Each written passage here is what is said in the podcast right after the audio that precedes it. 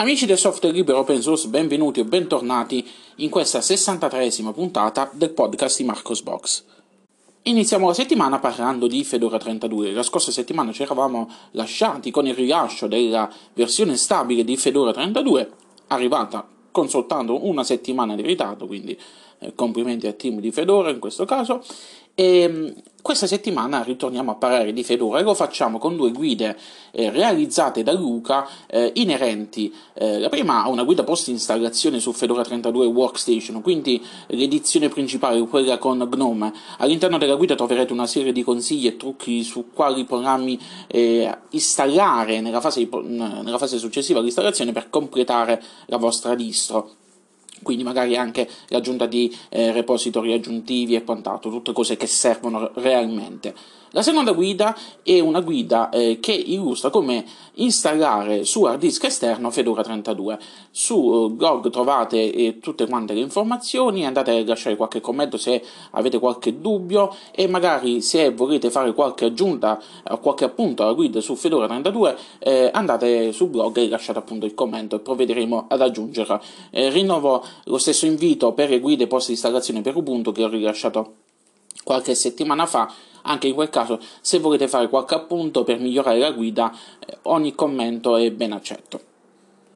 Per la gioia di grandi e piccini, questa settimana c'è stato il rilascio della versione stabile di Inkscape, che raggiunge dopo tanti anni di sviluppo la versione 1.0. La novità principale di questa versione è il passaggio alle GTK3.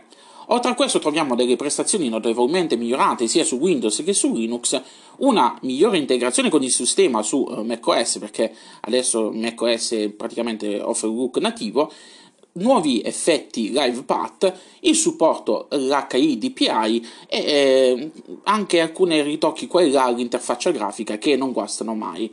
Su Marco's Box trovate il link al changelog completo e trovate le istruzioni su come installarlo su Ubuntu e tutte quante le distribuzioni che fanno utilizzo di Snap come Manjaro direttamente dallo Snap Store. Ricordo che la versione presente sullo Snap Store di Inkscape è curata direttamente dagli sviluppatori di Inkscape, quindi lo impacchettano direttamente loro. Ci tengo anche a sottolineare una cosa: a differenza della vecchia versione, la versione 09 qualcosa, questa nuova versione, la 1.0 di Inkscape, non ha più i problemi di integrazione con la grafica nella versione Snap, quindi se voi installate la versione Snap della 1.0 vi ritrovate finalmente i menu che non sono quelli di Windows 95, quindi vi ritrovate tutto integrato perfettamente con il sistema e grandissima cosa di questa release è che finalmente offre prestazioni di avvio degne di nota, cioè nel senso finalmente Inkscape nella versione Snap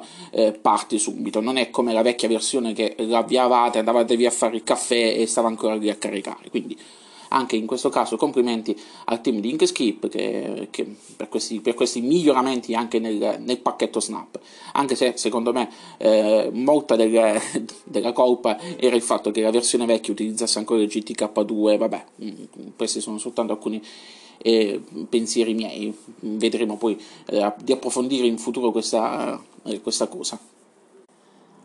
Altro rilascio molto interessante di questa settimana è la versione 76 di Firefox. In questa nuova versione è stato ulteriormente rafforzato il sistema di protezioni offerte da Lockwise. Ma andiamo con ordine e vediamo quali sono le principali novità. Firefox adesso visualizzerà degli avvisi di criticità nel gestore delle password Lockwise quando viene violato un sito web. Se uno degli account che abbiamo è coinvolto in una violazione di un sito web e abbiamo utilizzato la stessa password su altri siti web, bene, Lockwise anche in questo caso ci verrà incontro suggerendoci di modificare la password, di aggiornarla. Funzionalità anche interessante che è stata aggiunta con questa versione è la possibilità di generare automaticamente password complesse quando noi andiamo a registrarci a un nuovo sito. Queste password possono essere automaticamente salvate all'interno del browser. Infine, se il nostro dispositivo viene condiviso con i nostri congiunti, come direbbe qualcuno, oppure con i inquilini, Firefox ci aiuterà a prevenire che eventuali ficcanaso possano sbirciare all'interno delle nostre password.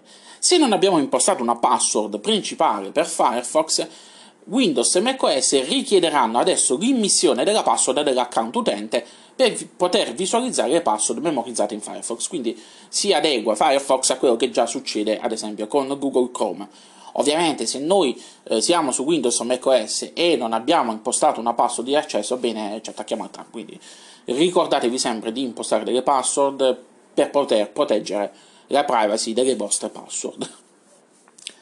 Funzionalità poi interessante di questa nuova versione di Firefox è che è stata migliorata e potenziata la funzionalità Picture in Picture, che adesso consente, mediante il doppio clic del mouse, di passare dalla modalità piccola a quella a schermo intero, facendoci appunto doppio clic da sopra e viceversa. Quindi se noi abbiamo la finestrella piccolina, ci facciamo doppio clic, viene ingrandita, doppio clic viene rimpicciolita nuovamente.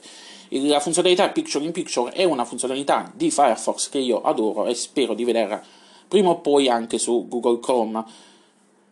Infine, ultima ma non ultima, una funzionalità interessante. Adesso sapete bene che è il tempo di servizi di chiamate di gruppo come Zoom. Bene, adesso è possibile utilizzare le chiamate di gruppo di Zoom su Firefox senza la necessità di download aggiuntivi. Questo perché adesso Firefox supporta le funzionalità audio worklets, che consentono un'elaborazione audio più compressa. Prima non era possibile utilizzare, quindi c'era bisogno di download aggiuntivi, adesso è tutto nativo, quindi per la gioia di chi fa largo uso di queste funzionalità. Restando a parlare di Firefox, ho pubblicato una piccola riflessione su Firefox, sui sistemi operativi Linux e in particolar modo su Ubuntu. Sapete bene con Firefox che cosa succede? Quando viene rilasciata una nuova versione su Linux passano sempre quelle 24-48 ore affinché la nuova versione di Firefox arrivi nei repository della distro, salvo casi eccezionali quando ci sono delle vulnerabilità particolarmente critiche, quindi subito viene proposta. Da lì mi era partita tutta una riflessione, dice, ma come faccio a provare fin da subito Firefox sulla mia distribuzione Linux senza dover aspettare che il manutentore della distro mi proponga il ragionamento? Bene, ho riflettuto e ho pensato all'utilizzo degli snap, perché all'interno dello Snap Store è già presente un pacchetto di Firefox che è curato direttamente da Mozilla, quindi software originale che viene aggiornato a tempo quasi zero, quindi alla fine se come arriva un aggiornamento di Firefox viene rilasciato all'interno dello Snap Store, quindi potrebbe essere una valida soluzione, una valida alternativa all'installare Firefox. Anziché installarlo da repository, ce lo installiamo dallo Snap Store, quindi ci sleghiamo dalla logica degli update delle varie distribuzioni e oltretutto abbiamo anche alcune funzionalità interessanti, per esempio con il fatto di avere uno snap abbiamo una modalità sandboxata, quindi difficilmente potrà fare danni, i file malevoli potranno fare danni all'interno del nostro sistema se utilizziamo la versione Snap. Poi abbiamo un'altra serie di funzionalità interessanti, ad esempio il fatto di avere diversi canali della stessa applicazione. Possiamo avere la versione stabile, la release candidate, la beta, la versione SR, e possiamo passare da un canale all'altro in maniera facile e intuitiva direttamente dallo Snap Store, quindi senza stare lì a reinstallare, ma cambiamo canale, switchiamo e facciamo tutto. Cosa che con la versione stabile presente nei repository della distro non possiamo fare, perché se abbiamo la versione Quantum rimaniamo sulla Quantum, non possiamo tornare alla SR facilmente, a meno che non andare a installare repository aggiuntivi e quant'altro. Quindi tutto un discorso che ho fatto all'interno di questo editoriale, andatevi a approfondire, andatevi a vedere che cosa ne pensate, andatemi a dire che cosa ne pensate voi di questa dell'opportunità o meno di utilizzare la versione Snap di Firefox oppure quella da repository. Fatemi sapere che cosa ne pensate voi.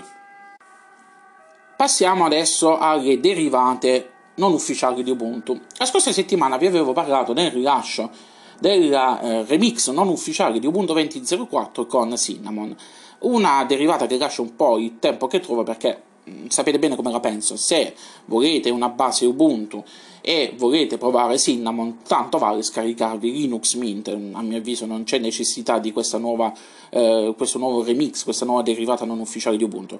Viceversa, questa settimana vi parlerò di un'altra remix, di un'altra derivata non ufficiale di Ubuntu, che però ha, a mio avviso, più senso di esistere. Sto parlando di Ubuntu DDE Remix. Come lascia presagire il nome, come lascia intuire, si tratta di una versione di Ubuntu che ha Deepin Desktop Environment come ambiente desktop predefinito. Questa nuova derivata non ufficiale è arrivata nella versione stabile, quindi basata sulla 20.04 LTS, È possibile scaricare direttamente dal sito web degli sviluppatori, che sono, ripeto, sono derivate non ufficiali, quindi sono sviluppatori indipendenti. Ripeto, a mio avviso ha più senso di esistere rispetto alla versione con Cinnamon, perché non c'è attualmente una versione alternativa di Deepin basata su Ubuntu. Potrebbe interessare a molti di voi che amano questo ambiente grafico ma che non si fidano a installare la versione quella cinese, perché è una distribuzione cinese, ma non tanto per il fatto che è una versione cinese, a mio avviso, anche per il fatto di essere basato su Debian 10. Magari c'è il problema dell'aggiornamento di alcuni applicativi che magari non vengono aggiornati immediatamente, e quindi uno potrebbe voler provare qualcosa di diverso. Sul blog trovate il link per poter scaricare questa nuova versione. Ci tengo anche a sottolineare un'altra cosa: viene rilasciata attualmente con la versione stabile di Deepin Desktop Environment, quella meno cartunesca, anche se gli sviluppatori di questo nuovo remix hanno fatto sapere che garantiranno futuri aggiornamenti di Deepin Desktop Environment. Quindi si spera dunque nel futuro, nell'immediato futuro, non appena verrà rilasciata la versione stabile di Deepin 20, che verrà aggiornato anche Deepin Desktop Environment, quindi con l'ultima versione, quella più cartunesca, passarmi il termine, che avete avuto modo di vedere su Deepin 20 beta. Restiamo sempre in tema derivati di Ubuntu e parliamo di Elementary OS.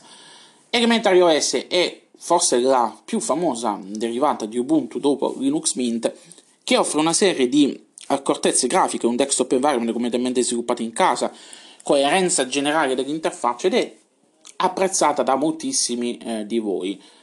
Bene, Daniel Foré, leader del progetto, nonché principale sviluppatore della distro, ha twittato quella che è una interessante feature che piacerà a molti di voi e che vedremo su Elementary OS 6. Sto parlando della Dark Mode, che arriva finalmente su Elementary OS, quindi anche Elementary si va, diciamo così, a unire al carrozzone di tutte quante le desktop environment che propongono un tema scuro.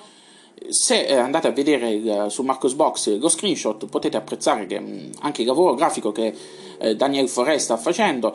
È possibile anche vedere che il fatto che non ha messo soltanto la modalità scura, ma stanno lavorando anche all'aggiornamento generale del tema.